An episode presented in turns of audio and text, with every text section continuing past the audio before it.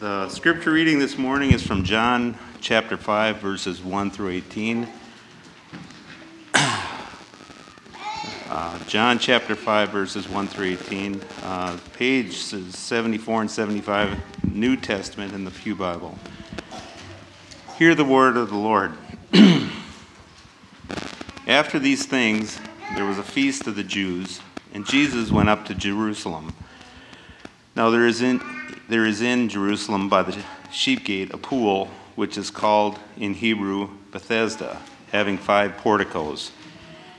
In these lay a multitude of those who were sick, blind, lame, and withered, waiting for the moving of the waters. For an angel of the Lord went down at certain seasons into the pool and stirred up the water. Whoever then first, after the stirring of the, up of the water, stepped in was made well from whatever disease with which he was afflicted. A man was there who had been ill for 38 years. When Jesus saw him lying there, and knew that he had already been there a long time in that condition, he said to him, Do you wish to get well? The sick man answered him, Sir, I have no man to put me into the pool, but when the water is stirred up, but while I am coming, another steps down before me. Jesus said to him, Get up, pick up your pallet, and walk. Immediately the man became well, and picked up his pallet and began to walk. Now it was the Sabbath on that day. So the Jews were saying to the man who was cured, It is the Sabbath, and it is not permissible for you to carry your pallet. But he answered them, He who made me well was the one who said to me, Pick up your pallet and walk. They asked him, Who is the man who, said to you, Pick up your pallet and walk? But the man who was healed did not know who it was, for Jesus had slipped away while there was a crowd in that place. Afterward, Jesus found him in the temple and said to him, Behold, you have become well. Do not sin any more, so that nothing worse happens to you. The man went away and told the Jews that it was Jesus who had made him well. For this reason, the Jews were persecuting Jesus because he was doing these things on the Sabbath. But he answered them, My Father is working until now, and I myself am working. For this reason, therefore, the Jews were seeking all the more to kill him, because he was not only breaking the Sabbath, but also calling God his own Father, making himself equal with God. This is the word of the Lord. You may be seated. Well, today we're going to be uh, obviously moving into John chapter 5. And I'm going to warn you now at the beginning that um, there are some really difficult topics that we have to deal with in John chapter 5, verses 1 through 18. And at times it may feel overly detailed and complicated. I'm going to do my best to make sure it doesn't feel that way. Uh, but um, I hope that you can appreciate that what we're trying to do is make sure that we are all equipped to understand what this uh, passage is talking about and the potential complications that this passage presents to us. Um, that'll make more sense as we walk through the message this morning, I hope. But I just want you to be forewarned that uh, this may not be the easiest message you've ever listened to. Uh, I'm going to ask you to, to, to really wake up and uh, squeeze those legs in the seat so you get that blood flowing up to your brain um, and really try to follow me through uh, the presentation this morning, the message. So, with that said, let's pray. And let's ask for the Lord to give us grace and help so that we can hear what His Word is saying to us. Father, we, we do recognize our, our deep limitations, Lord. By your grace, we have come to see uh, some, in some measure how exalted and glorious you are in some measure, Lord, we have been brought to see the wondrous deeds of our God and really have beheld them as expressions of your love and your power and your grace and your mercy, not just to others, but to, to us ourselves. That, Lord, when we read of Jesus healing this man in Bethesda, that same compassion, that same mercy uh, is, is, is resting upon us even now at this moment because as you've promised, uh, Jesus is the same yesterday, today, and forever. And when we read of him here in the scriptures, we're reading of him the way he is even now. Lord, would you, would you please open our hearts and minds to understand the truth of your scriptures, to be encouraged by the reality of Christ? Father, I pray that you would help us work through these, these uh, complex issues that uh, this passage brings before us. And I pray that we would do it in a way that is helpful and beneficial to us all. Uh, lift high the name of Jesus, Father. Let the hallowedness of your name be manifest among us. Let thy kingdom come and thy will be done fully on earth as it is in heaven. That's our desire. Lord, we pray that you would begin working that more fully in our own lives here this morning. Uh, and uh, Lord, we thank you. We pray that you'd be with us in Jesus' name. Amen. Amen. All right. You guys ready? Yeah. All right. Amen. I like the enthusiasm. That's good. Okay, so uh, first issue, I changed the title. And that's not uncommon anymore. I change the title very often, it seems. Um, but are you laughing at me or with me? And, um, so the title is Healings at Bethesda okay? Healings at Bethesda. The reason why I changed that is because uh, the old title was uh, Healing, Holiness, and Sabbath. And we are not going to get to those other two things today. I was really hoping that we would, but we're not going to. Uh, and you'll understand why in a minute. But I, I do think we want to we want to start uh, with understanding where we're at in the Gospel of John. Uh, we have just uh, finished looking at what is often called the Cana cycle. That's uh, John chapter 2 through John chapter 4. That's considered to be uh, really one unit within the Gospel of John. So if, if, if we were uh, turning that into like a modern book or something, we might make John chapter 2 to John chapter 4 one chapter in a book, okay? Because it opens in Cana and it closes in Cana, and all of it is directed towards one goal, which is Jesus uh, demonstrating more fully and more clearly uh, the, the uh, glory of his purpose. So in John chapter 2 through John chapter 4, you're seeing examples and illustrations of the purpose for which Jesus came. Okay? In, in John chapter 1, verse 17, the, the law came through Moses, but what came through Jesus Christ? Grace and truth. And we find grace and truth being uh, uh, um, expressed in fuller and fuller ways from John chapter 2 to John chapter 4 in a very peculiar manner. So in John chapter 2, we have Jesus at the wedding in Cana, right? And what does he do with when the, when the wine ran out? He gave them an abundance of more wine, representing the abundance of grace that he came to give uh, the world from heaven. At the end of John chapter 2, what is Jesus doing? He's cleansing the old temple, and he ends that section by promising that the time is coming when he's going to make a new temple, a new covenant temple. John chapter 3, he's speaking with uh, the quintessential Jew, right? Uh, Nicodemus, the Pharisee, the part of the Sanhedrin, the ruling body of, of the Jewish people of the time. And he tells Nicodemus, you must partake in the glory of the new birth. You must partake in the grace of the new birth if you want to be a member of my kingdom. And then at the end of John chapter 3, what's Jesus doing? He's taking a, a, the new covenant bride from the hands of John the Baptist. In John chapter 4, he extends the grace of God that he brought to the Jewish people to the Samaritans. And he's there, he's there in Sychar visiting with this woman at the well. And then by the end of the chapter, he's extending that grace even into Galilee of the Gentiles. Now, all of that is expressing the glory of the purpose for which the Messiah came. In chapter 5, we're transitioning into a new section. In chapter 5, we're transitioning into a section where the focus is not on the glory of Jesus' purpose, but it's on the glory of Jesus' person. Where uh, from chapter 5 through chapter 12, there's one illustration after another of the glory of who Jesus truly is. Why he came is 2 to 4. Who it is that came is 5 to 12. And so, that's primarily what these chapters are about. And it's answering the question who is this Jesus of Nazareth? Is he just a miracle worker? Is he a great teacher? Is he merely a prophet? Or is he only the prophet that was promised? Well, these chapters, in a very unique and powerful way, confront us with the reality of who we are dealing with when we are considering Jesus. And running straight through all of these chapters is not only the revelation that Jesus is the Messiah, but that Jesus is God in the flesh.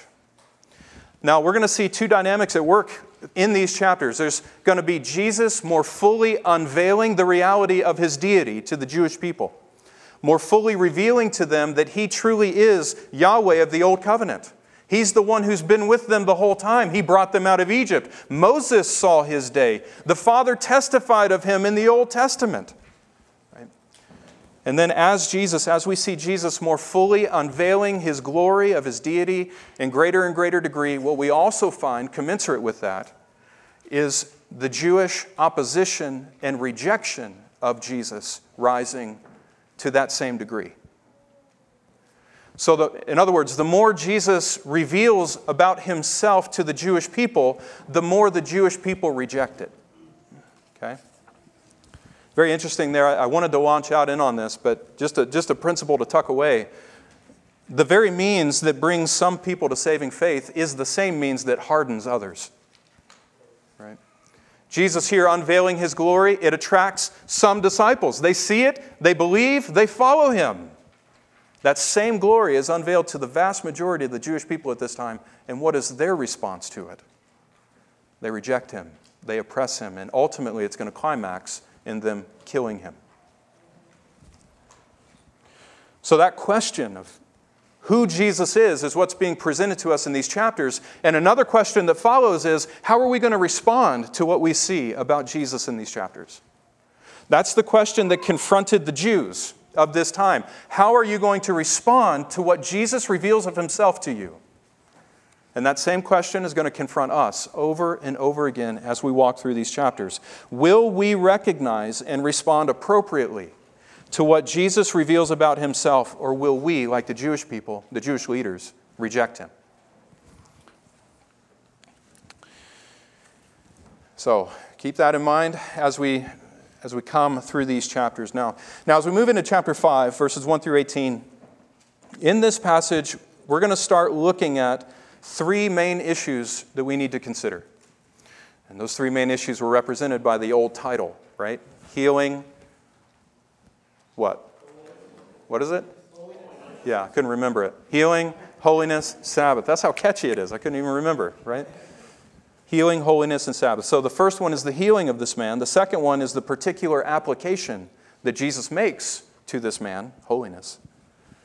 And then the third one is the fact that Jesus chose to do this miracle on the Sabbath. What do those three things reveal to us about the glory of Jesus' person? Now, my, as I said earlier, my intention was to get through all three of those things today, but because there are some really big issues confronting us in this text, we needed to slow down and just look at the first one today. So, as we walk through this text today, or excuse me, in the coming weeks, in general, we're going to break it into three headings, which is healings, holiness, and Sabbath. But we're just going to focus on that first one today uh, the healings at Bethesda. And that's the first main point we're going to look at together healings at Bethesda.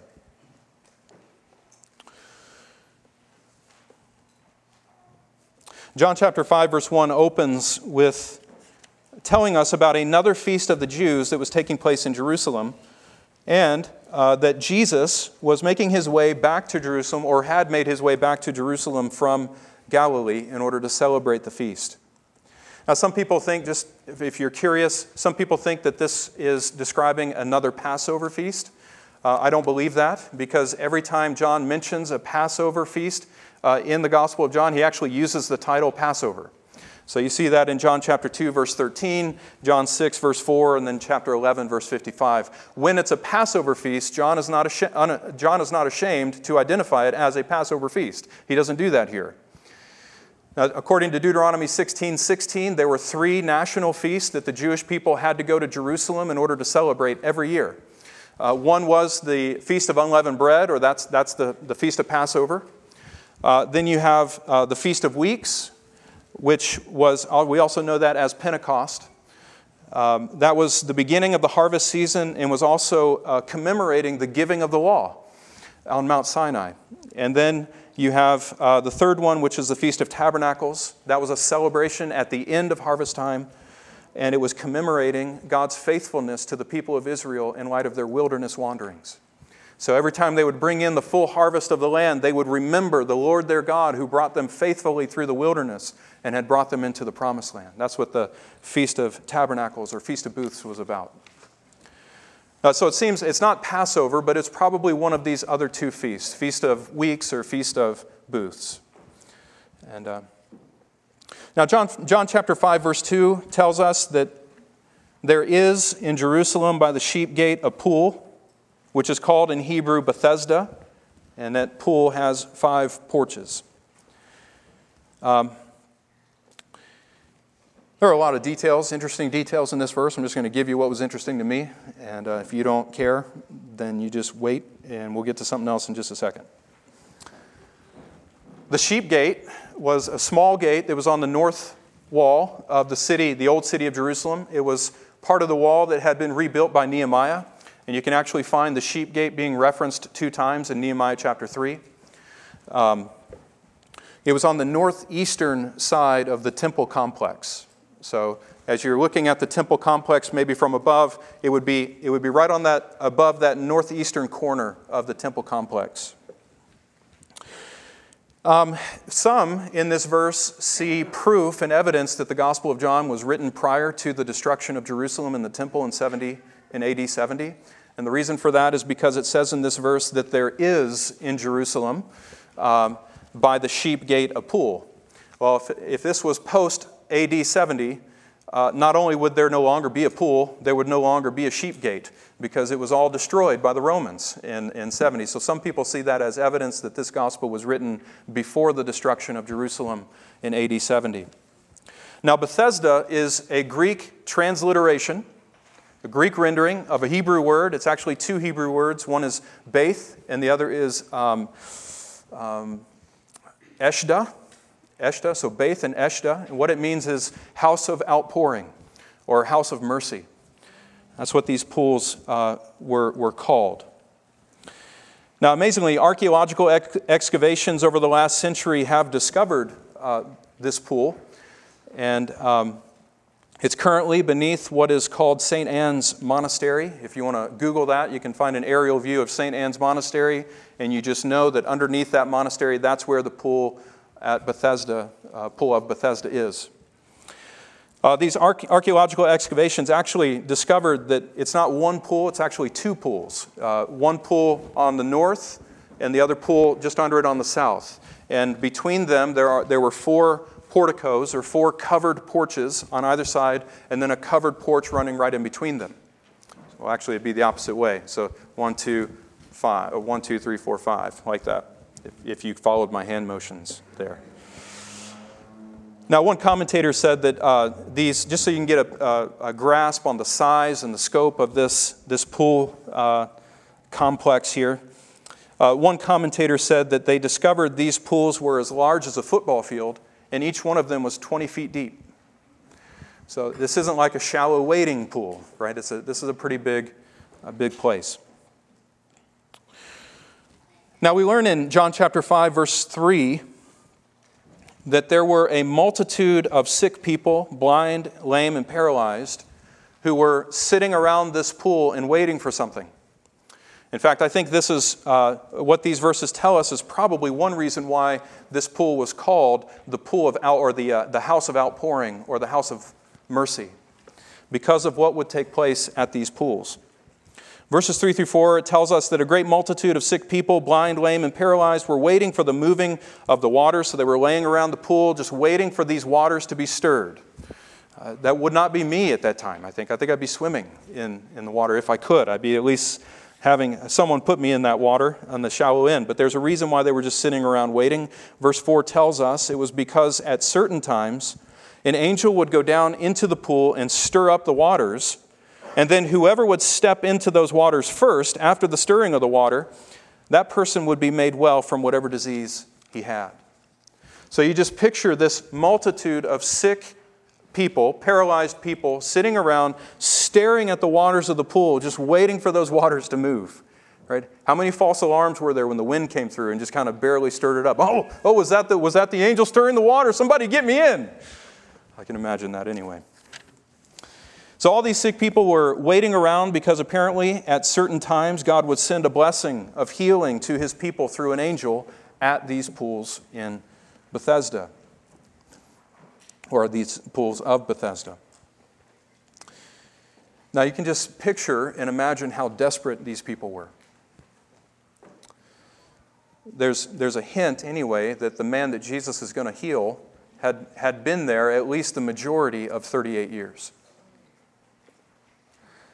And he's surrounded by other people who are just as desperate, just as hopeless about their condition. The world can offer them nothing, and they have only but to wait at this pool with the hope that God will send an angel down to stir the waters and they will get a healing. There's desperation there. They had no hope but God. No option but to sit still and wait for Him to move and to pray and wait for a miracle. And then you also see in this how gracious God was. That at times He would send a blessing and a miracle of healing to these people. He wouldn't heal everybody. But every now and then, He would send upon them a reminder that He had not forgotten them. And that can be the most comforting thing to, rem- to remember and realize when we're not experiencing the healing ourselves, but just to know that we are not outside of the gaze of God. We have not passed out of His mind. He's still very aware of where we are, what we're going through, what we're dealing with, what we're struggling with. Jesus is very aware of that. And blessings like sending this temporary, this, this momentary blessing of healing down for one person into this pool was a perpetual reminder for these people that even though the world had passed them by, God still knew who they were. He still knew where they were. As I said, that's probably why this pool was called the House of Outpouring, because um, this is where God would often pour out a blessing by an angel for one providentially uh, blessed sinner. But now there's going to be a greater miracle and a greater outpouring of God's grace that's going to happen at this pool. When Jesus singles out this one man, a man, verse 5 tells us, was suffering from an illness for 38 years. Jesus comes alongside of him and heals him, but he doesn't heal him by means of an angel stirring the waters. See, here the blessing of healing is coming by God Himself drawing near to this man in the flesh, entering into his suffering, entering into his trial in a way that God never had done before. It's no angel now, it's God Himself who has come to pour this blessing out on this man. And He doesn't, he doesn't do it uh, by means of stirring up the waters, but He, just as He did with the royal official's son, here Jesus comes healing this man by the power of His own command. Get up! That's the command. Get up! In Jesus' command, what He was commanding the man to do, Jesus equipped him to do. He healed him. Now, notice something that it says in verses 8 and 9. This wasn't just a, a, a, momentary healing. This wasn't just an incomplete healing. This was a real, full healing of this man. It says that the man immediately, at the command of Jesus, he immediately got up and was able to carry his mat and walk, on, walk around on his own. So that means that there was no physical therapy time, there was no recovery period, there was no building up of the muscles that had atrophied for over 30 years, there was no strengthening of the joints that had just been laying there stiff for 38 years unused. Jesus spoke the word of healing to him, and he was completely and utterly healed in a moment. And what's going to become important next time, not next week, because I'm gone for two weeks, what's going to become important in three weeks is that that man immediately began praising God by carrying his mat around, even though it was the Sabbath. That's going to become an important detail when we get there. But here, Jesus, he speaks, and immediately this man was made well. And then verse 13 tells us that immediately Jesus withdrew from him, even before the man could realize who it was that had healed him. Now, the question in my mind, as I've wrestled through this text, is why didn't Jesus heal everyone at the pool like that? Did Jesus have the ability to heal the entire multitude of sick and invalid people sitting around that pool? Yes, he did. Did God not have the, the power to send an angel down with a blessing that would have healed everybody, regardless of whether they had gotten into the water or not? Yes, of course. He's God. He can do whatever he wants. He holds our very, our very breaths in His hand. Uh, the hairs on our head are numbered by Him. Every day that you and I will experience were foreordained for us and were written out in God's book before there was even one of them. God is absolutely sovereign over everything that we go through in our lives. So, why, including these people, so why did He not send the blessing of healing upon them all?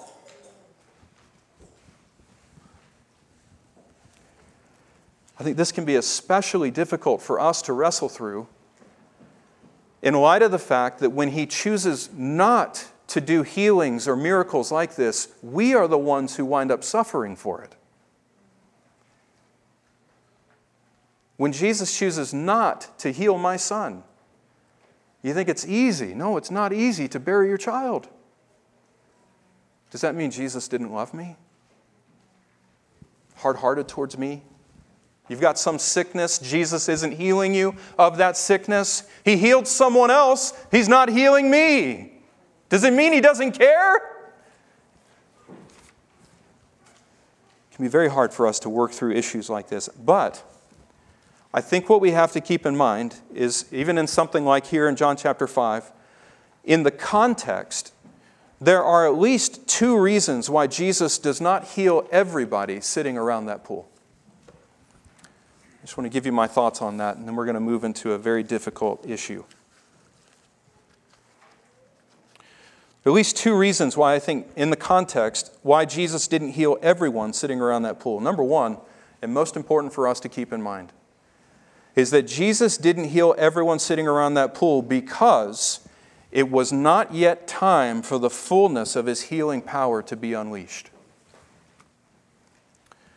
Jesus didn't heal everyone sitting around that pool because it was not yet time for the fullness of his healing power to be unleashed. Jesus talks about when that time is going to come in John chapter 5, verses 28 and 29. Jesus says to the Jews, The hour is coming, it's not yet, but the hour is coming in which all who are in the graves will hear his voice, and they will come forth those who have done good to the resurrection of life, and those who have done evil to a resurrection of condemnation. So, there, Jesus says there will be a day when all sickness and death and sorrow and pain will forever be banished by the powerful word of his own mouth. He will speak his word, those who hear his voice will live, even those who are in the grave, even those who have suffered the full ramifications of the effects of sin that you and I go through in this life, those who have been brought down to the grave. Jesus says, A day's coming when my power will be greater than all of that. Yeah, amen. You should say amen to that. But you got to pay attention to something very important that he says there. That hour is not now, that hour is coming.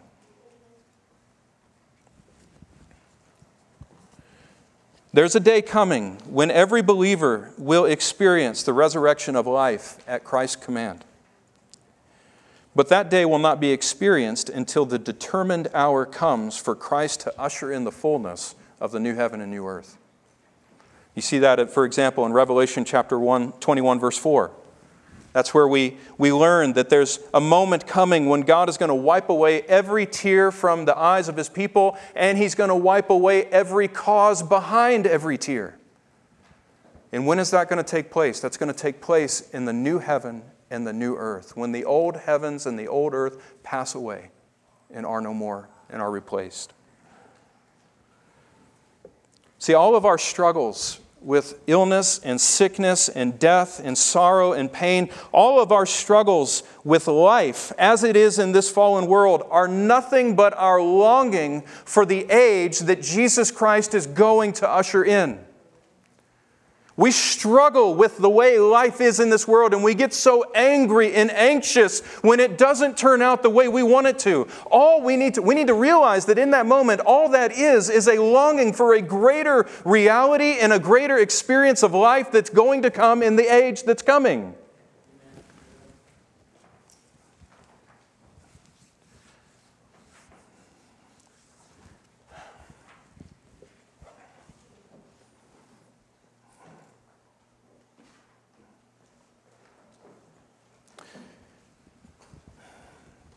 You and I long for the glory that Christ is going to bring one day. You and I long for that glory to be the here in the here and now.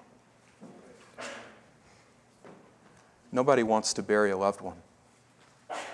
Nobody wants to get sick. Everyone feels the struggle in their own soul when it seems as though the Lord is ripping your life apart. We all feel that. Let me ask you a question.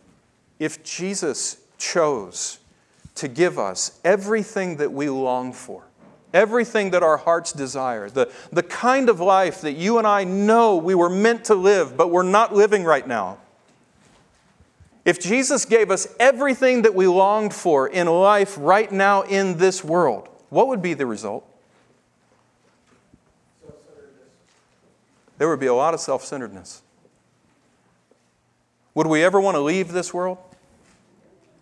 Would we want anything to change if Jesus gave us all that our hearts desire here and now in this life, right now in this world as it is? If Jesus gave it all to us right now, where would be our longing for the world that's to come? This is what C.S. Lewis said in his, his uh, book. Uh, is it The Problem of Pain and Suffering or something like that? You don't remember the title? Problem of suffering, maybe? Problem of pain? In that book, he, he, he's dealing with the issue of evil and suffering in this world and what, what good purposes of God might be behind those. And he says, pain is God's megaphone that's being used to arouse a sleeping world. He says, if we never suffered and we never struggled and we never had any experience of pain in this life, what would ever cause us to look above this life and try to find the answer somewhere else? Nothing.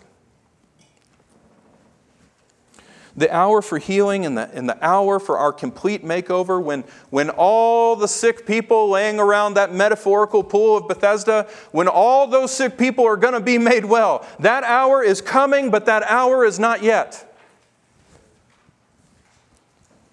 And so, until that hour comes, what are we to do? Uh, we're to obey 1 Peter chapter 1 verse 13 and set all of our hope fully on the grace that is to be revealed to us on that last day.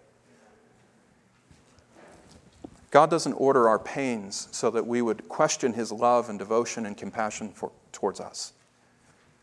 He orders our pains so that we would learn how to look beyond this life and the things that are in this world and the here and now and look to him as our only hope. Look to him as our answer. That's one reason why Jesus didn't heal everybody at Bethesda, but maybe a second reason, and probably the most important,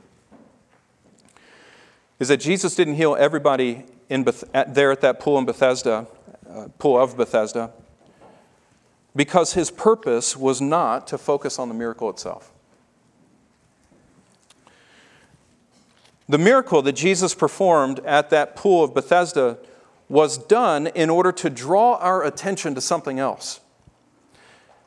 That's why in chapter 5, or that's why in verse 13 of John 5, it says that even the man who had been healed did not know who had healed him because Jesus had withdrawn from him.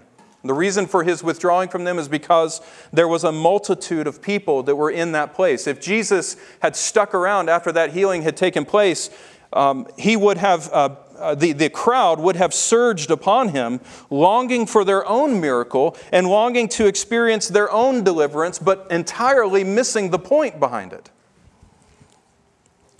See, the most important part of the miracle that Jesus performed in John chapter 5 was not the miracle itself or even restoring this man's life. It is what that miracle teaches us about Jesus.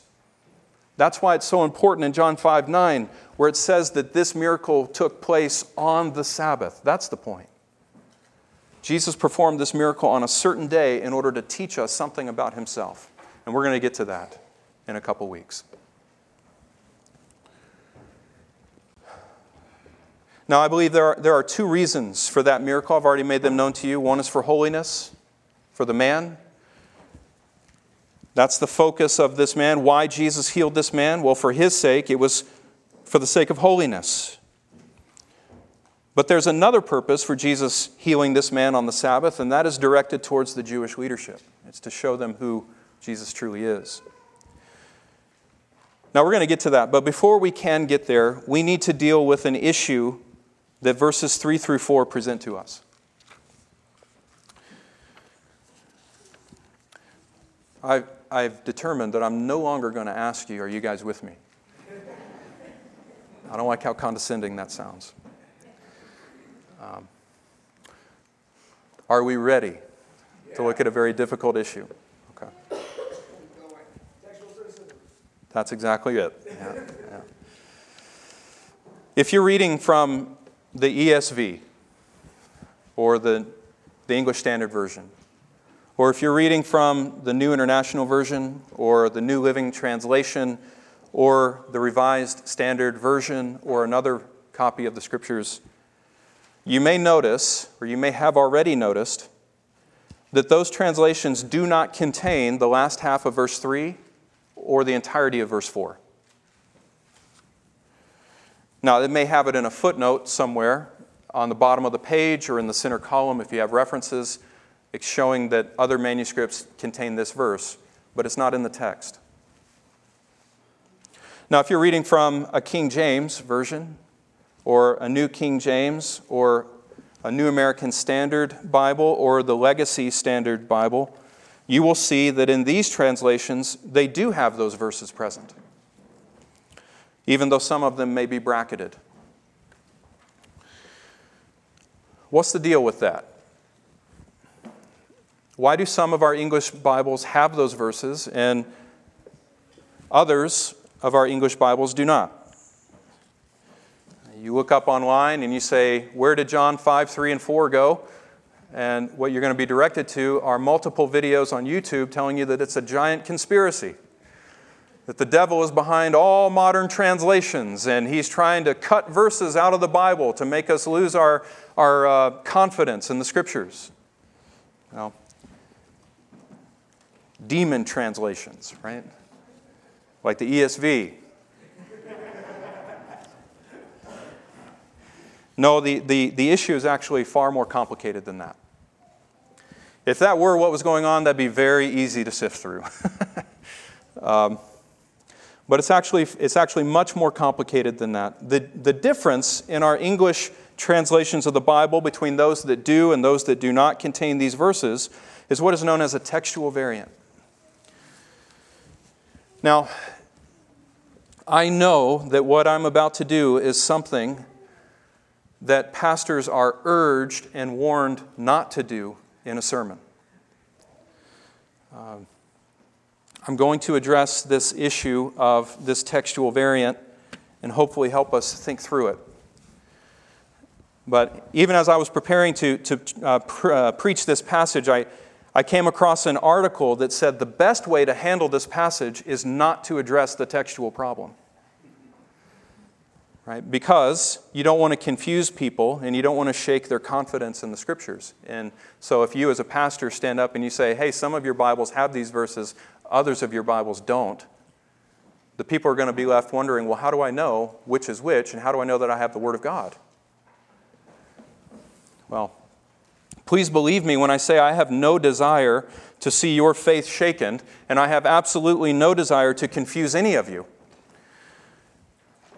And that's why we need to talk about this and not ignore it. See, because if we don't address issues like this in the four walls of the church gathered, then as a shepherd, I'm leaving you exposed to the danger of even greater confusion, and I'm leaving you unprepared to answer objections that the world is going to give you. When you come to them saying, This is the Word of God, this is what God expects from us, this is Jesus and how God has revealed Himself to us, the world's going to look straight back at you and say, Wait a second. If that's your standard of authority, how do you know you can even trust it?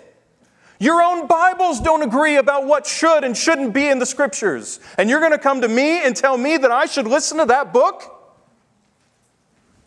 You don't believe that this is an issue? You've never experienced that? That's because you're not doing enough evangelism. I can't count how many times out on the street 15 years ago, how many times out on the street I met someone. I was talking with them about Jesus, and they brought up some issue related to textual criticism and gave it as a reason why they don't believe in the gospel. I remember, uh, I remember in Indianapolis, Super Bowl 2000. 12, Indianapolis. I was down on the streets for four days, sharing the gospel, preaching with people, interacting with all kinds of different people. And one night I was down there, and there was this group of, had to be like freshmen or sophomore college age girls, just ditzy as could be, not, not there for, they're not academic in any way. They're not there for any reason except to party and have a great time. And I'm starting to engage with them uh, uh, concerning the gospel. One of them, in the midst of the group, spouts out and says, I don't believe that book. And I said, Why not? She says, Well, don't you know that the last part of Mark isn't even in the earliest manuscripts of the Greek New Testament? You can't trust what's in that book, it's been changed over time. Thankfully, I had an answer for her. Today, there are men like Bart Ehrman, who is a, a, a world renowned apostate from Christianity. He pretty much does nothing but write books about why you can't trust the Bible on a textual critical level. Why the manuscripts were all corrupted, why the message has changed over time, how Jesus became God, misquoting Jesus, all these kinds of things. Bart Ehrman has written extensively on that. And he is actually probably at the root of, of, of, of, all who are responsible for shaking the faith of so many people who go and study at college campuses today. They're all using arguments from Bart Ehrman. let me ask you a question. If you were out on the street witnessing to somebody, maybe, maybe a friend, uh, maybe an unbelieving family member, maybe just some stranger that you meet in the store, and you start sharing with them the truth about the gospel, and they turn to you and say, I can't believe what you're saying about the gospel because you can't even know what should be and what shouldn't be in this book. What's going to be your response? How are you going to interact with a person who says, How can you even know that you can trust the Bible? Hasn't it been corrupted over time?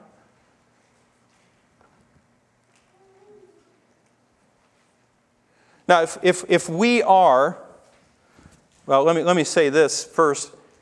There may have been a day, not too long ago, when a pastor could pass over an issue like this and have no worries about whether his people would be shaken in their faith or not. That day's not today. If you're longing for yesteryear and 100 years ago and the simplicity of Christianity that existed back then, that's not going to happen today. You, as a Christian, have to rise to the challenge and deal with very difficult issues that your grandparents never had to deal with. You, sitting in the pew, have to be a textual scholar if you are going to present the truth of the gospel to people in a meaningful way today. I'm not saying you have to know everything. But there are some things you have to be aware of and you have to be prepared to deal with if you are going to give a reasoned defense for the hope that is in you. Are you prepared to do that? Am I prepared to do that? Now, if, it's, if this church is built around an us for no more type mentality, then maybe we don't need to worry so much about how to deal with this passage. In fact, if that is our mentality, then we have a much greater concern on our hands. And that's whether or not we're actually Christian. If you have no desire for the lost to come to the saving knowledge of Christ, then, my friend, your heart is not right within you, and you need to have honest dealings with Christ. If you don't have a love for Jesus and a desire to know Jesus that compels you to share Christ with the lost, then you don't know Him.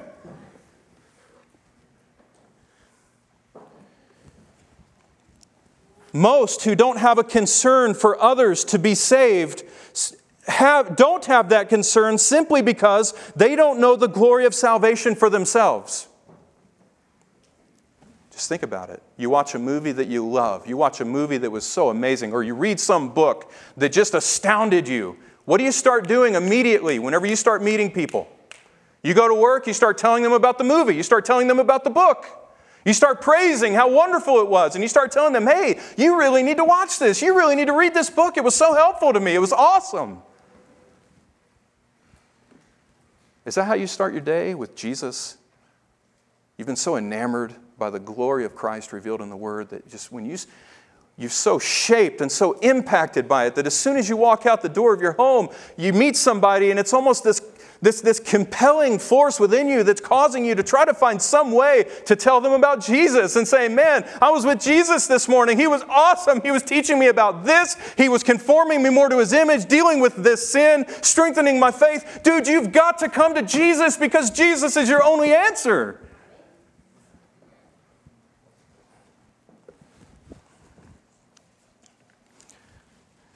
The reason why most people are not driven like that most Christians are not driven that way. To see the lost come to know the saving power of Jesus Christ is because they themselves don't know it, or they have not been vigilant in guarding their hearts and they have forgotten their former cleansing. But, okay, that's, that's parentheses. Well, let, me, let me say one more thing here. Parents, you're responsible to train your children to deal with issues like this and to help them stand in a world of radical skepticism. If you are not training your children how to walk in the fear of the Lord in relation to an issue like this, how do you expect them to stand when they go to college and they've got some professor over them that's radically atheistic and longs and craves for any reason not to believe in the truth of the gospel? How are you going to prepare them to stand in a time like that when you're not willing to deal with issues like this and help them know how to work through it? This is very important. And I hope I haven't beaten a dead horse here, but I, I want you to get the point that we can't ignore these kinds of issues. We have to deal with them. And if I'm going to be a faithful shepherd to you in this day and age, I've got to force you to deal with them. All right? All right. If we're serious about engaging the world with the gospel, then it will help us tremendously to understand how to address these kinds of questions, like what about John 5, 3, and 4? All right. This passage is one of the two major textual issues that we're going to have to deal with in the Gospel of John. The other one is at the end of chapter 7. We're going to get to that when we get there uh, in 10 years or so, something like that. Uh, those of you who were present, though, for the Sunday school class I did on this, uh, you may remember what a textual variant is. A textual variant is any place in two manuscripts or two copies of the same work. It's any place where those two copies differ. Okay? So before things like the di- digital files and the internet, before photocopiers, and even before the printing press, the only way that people could make copies of a book was to write that book out by hand. That's a long, arduous, painstaking process, and the fact is that copying any book by hand will result in what are known as textual variants, variations between the copies where they disagree with one another. If you don't believe me, just go home and try to copy out the Gospel of John by hand for yourself. By the end of the process, sit down all day long and just do nothing but write, like what they did in those scriptoriums. You just, somebody reading the gospel to you, you writing it down as you hear it read, you do that and you tell me if at the end of it your copy of the Gospel of John looks exactly like the one that was used to copy it from. It won't be the case. Any handwritten manuscript is going to differ in some way from the manuscript from which it was copied. Now, most of those differences are going to be differences in spelling, they're going to be differences in word order, uh, they're going to be uh, differences that make no impact, have no impact whatsoever on the meaning of the text. However, some of those differences may be significant. Like maybe you skip over an entire line when you're copying that Gospel of John and you miss a whole section of truth, such as verses 3 and 4 of John chapter 5.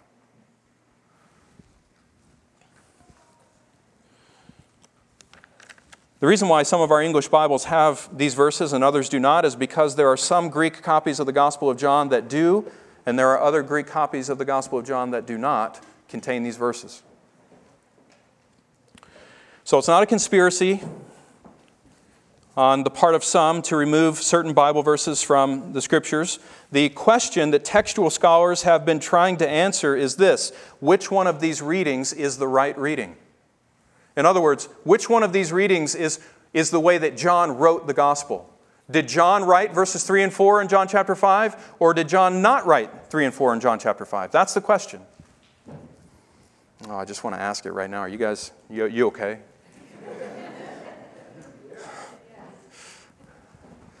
I know, I know I'm pushing you on this issue, but I hope it'll be helpful. Let's, let's walk through this. There are some good reasons why some scholars think these verses are not original to the Gospel of John. In the earliest manuscripts that we possess of the Gospel of John, these verses are not present. So, time wise, in the earliest copies of these manuscripts that we have of the Gospel of John, these verses are not there. Going uh, back to P66 and P75, if you want to know, those are kind of the two main uh, texts that are pointed to to say that those date from around 200, and um, they do not contain these verses. Adding to that, verses 3 and 4 have at least four different variations in the way that they're written in the manuscripts that do contain them. So, for those reasons, some scholars say they don't belong in the Gospel of John. Well, if that's the case, then the question is how then did they get in the book? How did they get in the Gospel of John if John the Apostle didn't write them? The most common explanation for that is that basically this was a marginal note that was written in the side of someone's Bible that eventually made its way into the text. Okay? So maybe uh, just as some of us do, we, we, we write in the margin of our Bible when a preacher says something good or we have a good thought, we write it out in the margin of our, of our Bible next to that passage. Well, that practice has been going on for almost 2,000 years. Believers have always done that in their Bibles. And it's a practice I would highly encourage you to adopt. You should write in your Bibles, you should make notes when they're important so you remember them. Now, we can imagine maybe someone was visiting a church somewhere, or maybe someone was studying somewhere close to Jerusalem and they came across some text that was dealing with this practice, where this angel would come down and stir up the waters and, and, and uh, uh, and, and, and the first one in would get healed. And they hear that and they're like, wait, I didn't know that that was the background behind what's going on in John 5. So, what they do, they take that story and they write it over in the margin of their Bible so that from now on they can always reference it. It, it would serve like a commentary saying, this is what's going on in John 5. This is what used to happen. So, someone writes it in the margin of their Bible. What happens when someone else down the line, a couple hundred years maybe, stumbles across that copy of the Gospel of John and wants to make a copy of it for others.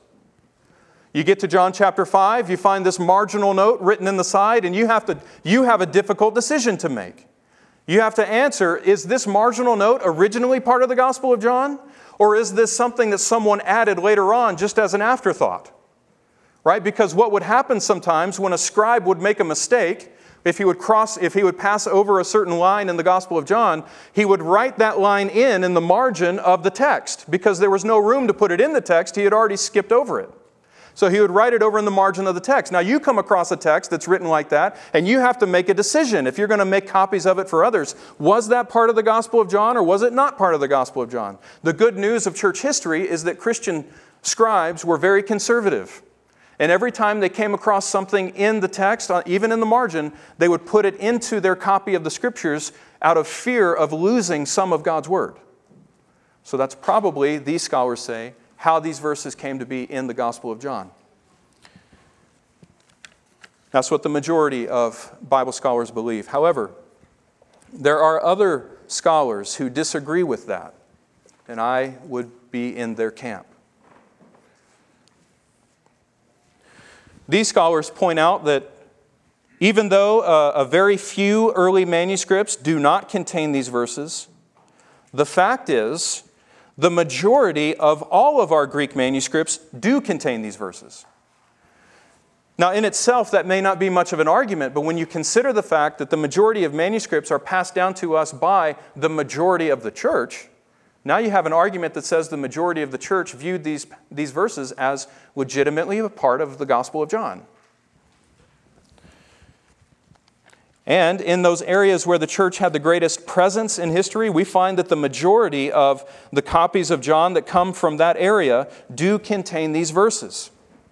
Now, adding to that, these scholars will also point out that there were many of the early church fathers who, when they would quote this passage, would include verses 3 and 4 in that quotation. So, for example, you have, you have men like Didymus, Cyril, Chrysostom, Hilary, and most importantly, you even have a man named Tertullian, who around the year 197 in his book on baptism quoted these verses verbatim in that book. Now, that's not a Greek text of the New Testament, but what that does tell us is that by the year 200, which is the year that the earliest manuscripts we have that don't contain the, those verses, the year in which they were written, by the year 200, people like Tertullian knew that those verses uh, were, knew of those verses and, and believed that they were part of the Gospel of John. Does that make sense? Okay, so as I said, that's not a Greek manuscript of the New Testament from the second century, but what that does tell us is that by the second century, in the second century, these verses were well known and were widely known at that time. So, if we're going to discern whether these verses belong to the Gospel of John or do not belong to the Gospel of John, the testimony from history gets a little fuzzy. What's the earliest reference to those, to those verses not being there? Well, it comes from the second century. What's the earliest reference to those verses being there? Well, it comes from the second century. Which one's going to help us determine whether it's in the Gospel of John or not? So far, neither one. So, in order to answer the question, we have to start looking at the text itself. In my opinion, the most powerful argument for believing that these verses were originally part of the Gospel of John comes from the Gospel itself. Okay? Now, follow me through this. I don't want to be too too complicated here, but in what we've already seen in the Gospel of John, you've noticed that John makes great effort to explain things to us with unnecessary details. Details that do not impact the, the, the, the, message that's being communicated to us by whatever John's writing, right? So, for example, in John chapter 2, we're told why Jesus was at this wedding in Cana and why his disciples were there. It's because they had been invited. Now, that detail doesn't need to be there for, in order for us to understand the meaning of the passage, it's just there. Or uh, at the, uh, further on in that passage, we're given specific details and descriptions about the water jars that were there, the specific number that were there, the purpose for which they were there, and how many gallons each of them held. Why do we need all those details in order to know what Jesus did in changing water to wine at, at, at the wedding in Cana? We don't. It's an unnecessary detail that's put there by John. In John chapter 3, we have John meticulously describing Nicodemus to us and uh, stating very clearly that he came to Jesus by night. That doesn't, that doesn't have much effect on the meaning of the passage. John chapter 3, verse 23, why is John the Baptist baptizing in Aenon? Well, because there was much water there. We don't need to know that there was much water there if John the Baptist was baptizing there, because evidently that means there was water there. It makes no difference on the meaning of the passage other than to reinforce the thought that there was a lot of water there, and that's why John was baptizing there. You see the same thing in John chapter 4, verses 1 through 6. Why was Jesus going up to Galilee? Well, because he was being persecuted by the Jews, and, and it was before John the Baptist was put in prison. You know, John doesn't mention John the Baptist being put in prison in the rest of the gospel, and yet here he mentions it was before he was put in prison. Why that detail? Or you even find in John chapter 4, verse 28, when the woman from Sychar went back to the village to tell all the other people that she had found the prophet, what, what is that little detail that John tells us happened? When she left, she left something behind. What was it? Her water pot. John doesn't return to talk to us about the meaning and significance of that. He just makes the statement, and there it is. It has no bearing on the meaning of the text. Now, here's my point. if John chapter 5, verses 3 through 4 were not original to the Gospel of John, then important details that explain to us what is going on in this passage are absolutely missing from the Gospel. And that is uncharacteristic of John. John labors to give us details that make no difference to the meaning of the passage. Do you think he's not going to give us details that explain to us what's going on in the passage? So, for example, in John chapter 5, if, if the text ended at the first part of John chapter 5, we would learn that there was a multitude of sick people there around this pool. John chapter 5, uh, 6, and 7 would tell us that in, there's some connection between being healed, the waters of the pool being stirred, and needing to be the first one in. But there's no explanation about what that means. We would be left in the dark. Very uncharacteristic of the Apostle John in, what, in the way he's written his gospel. So, without verses 3 and 4, there'd be no explanation about what's going on. Now, some people will say, well, everyone living in Jerusalem would have known what John was talking about when they read this passage in the Gospel of John. Well, that is a great thought, and I want to acknowledge that as a great thought. However, what people who, who uh, put that thought forward are forgetting is that the Gospel of John was not written to Jews living in Jerusalem. The Gospel of John was written to Gentiles who maybe had no clue about things in Jerusalem. That's why throughout this Gospel, John is constantly describing the practices of the Jews that were taking place in Jerusalem, or even translating Hebrew words and phrases into Greek so that the Greeks could read and understand what they meant. John wasn't writing to Jews in Jerusalem, he was writing to people who were not in Jerusalem. So it's especially that last point. I know, I know, I know, I know. Stay with me now. It's especially that last point. That's why I believe that these verses, verses 3 and 4, are original to the Gospel of John. Now, why might they have been removed, right? Those who say they're not part of the Gospel of John have to answer the question why were they inserted? Well, if I'm going to say I believe they were part of the Gospel of John, I've got to answer the question why were they taken out of some manuscripts? Well, I'll confess to you, I don't know. But I have a couple thoughts. Maybe it was an accident. Maybe the manuscript that a scribe was copying from happened to be, each line happened to be just as long as the second half of verse 3 and the, and the totality of verse 4. And he just accidentally skipped over that line and kept copying. Maybe that's what happened. Or maybe there was, as some speculate, maybe there was someone who was converted out of like a, a Greek philosophical uh, way of life prior to coming to Christianity, and he comes across this passage, and all of a sudden it's troubling to him because he can't affirm things like angels descending and stirring up waters and God granting a miracle that way to the first person who gets in. So it troubles him so much that maybe he takes it out of the gospel. There were some that do speculate that. I'm not going to give a definitive answer. But I do believe that it's part of the Gospel of John. And I'm not going to condemn anyone who disagrees with me in this room either. I just want you to understand why I believe it truly does belong within the Gospel. Now, as we close, let's end on why this is what we just did, why that's so encouraging.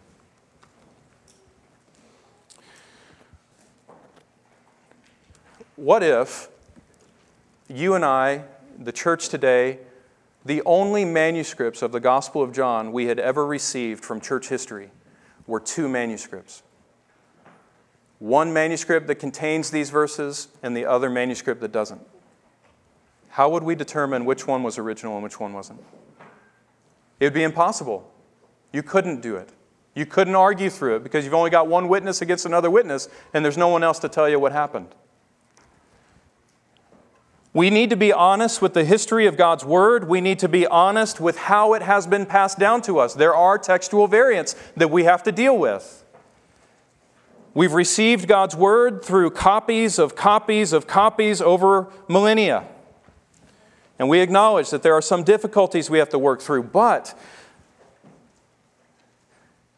the glorious part of that is that Jesus is the one who said, Heaven and earth will pass away, but my word will never pass away. Jesus is the one who said that not a jot or a tittle will pass away from the law until everything is completed. You know what a jot and a tittle is? Those are little tiny marks that distinguish one Hebrew letter from another. Just super minuscule things that are there in the text. Jesus says not a single one of those is going to pass away until heaven and earth is all completed. And the history of our text proves that to be true. See, the same God who inspired His Word is the God who has preserved His Word. And yes, for some reason, God has chosen to preserve it in such a manner that we have things like textual variants. But the good news about the, the, sheer, the sheer mass of information that God has preserved through us through the history of the church is that when we have a textual variant, we have a plethora of information that we can consult in order to determine which one is legitimate. We've got 5,826 copies of the Greek New Testament in Greek. Last time I, uh, last number I saw, that's from 2018. So we probably have more than that now. 5,826 Greek manuscripts. We've got another 20,000 manuscripts of the Greek New Testament from the early centuries of the church that were copied into other languages around them. And, and, and all throughout Europe and, and Northern Africa and throughout the Middle East, we have all kinds of testimony concerning what God's Word has to say to us. And when we compare everything together, the differences between all the manuscripts amount to be about 99 or about 0.5 percent. So there's 99.5% agreement across the most widely divergent manuscripts that we possess as a church. God has preserved His Word for us. There's no reason for us to doubt and question and speculate as to what God's Word says to us. Bart Ehrman makes a claim that the gospel has been changed over time. You know the good news about the way God had His text explode all over the known world as soon as the church was founded? You know the good news about that? It shows us that no one entity was in charge or in control of the dissemination of that text. That means no one could have changed it. If, if, if it had been changed, what would we find in the history of the manuscripts? Well, we would find the majority of manuscripts agreeing with one thought, and we would find some manuscripts not agreeing but they wouldn't all be conformed to the same message. God has been so wise in the way He has passed His word on to us. And I know I'm geeking out here. This is, a te- this is, a, this is something that I actually stay up until 1 and 2 o'clock in the morning reading about, right? I love textual criticism. I don't expect you to love it the same way I do. But what I want you to come away with today is confidence that God has given us His word in such a way that we have no reason to doubt its legitimacy. When we have a question, we can come back to the texts that are available to us and we can compare them and we can make a judicious decision as to what texts belong in the, in the Bible and which ones don't. And those are very rare that we ever have to do that. So, we have no reason to doubt. We have no reason to cower before unbelievers and before their doubts and speculations that they hurl at us. We have no reason to fear them. We can stand confidently in the truth and declare the gospel of Jesus Christ to them, even in the midst of their questions. Because the truth is never afraid to be examined. And at the end of the day, Jesus Christ will reign. So, we need to be ready to give a defense for the hope that is within us. I hope this was helpful to some of you. All right, let's pray. Lord, I thank you for the patience of your people. I thank you for the way that you have preserved us and strengthened our faith in the truth of Jesus Christ. I thank you for the way you continue to work in us and to shape and mold us into His image so that we become uh, uh, brighter reflections of Jesus' glory. Lord, I thank you for this church body. I thank you for their grace. I thank you for their mercy. I thank you for their patience. And I pray that you would pour upon them uh, blessings by your Spirit and by your word according to your truth, that they would know you more intimately and worship you with fuller hearts for the great, glorious work that you've done for us in Jesus Christ. Lord, we pray that you be with us now as we sing our closing hymn. Amen. I'll give you a benediction from Psalm chapter 12 as you go forward this week. May this be a comfort to your hearts. The words of the Lord are pure words, like silver tried in a furnace of earth, purified seven times. You will keep them, O Lord. You will preserve them from this generation forever. God will preserve His word for us. Let us put our hope and our trust in the God of this word. Father, we pray for that grace and we ask you to be with us in Jesus' name. Amen. Amen. May you go in peace.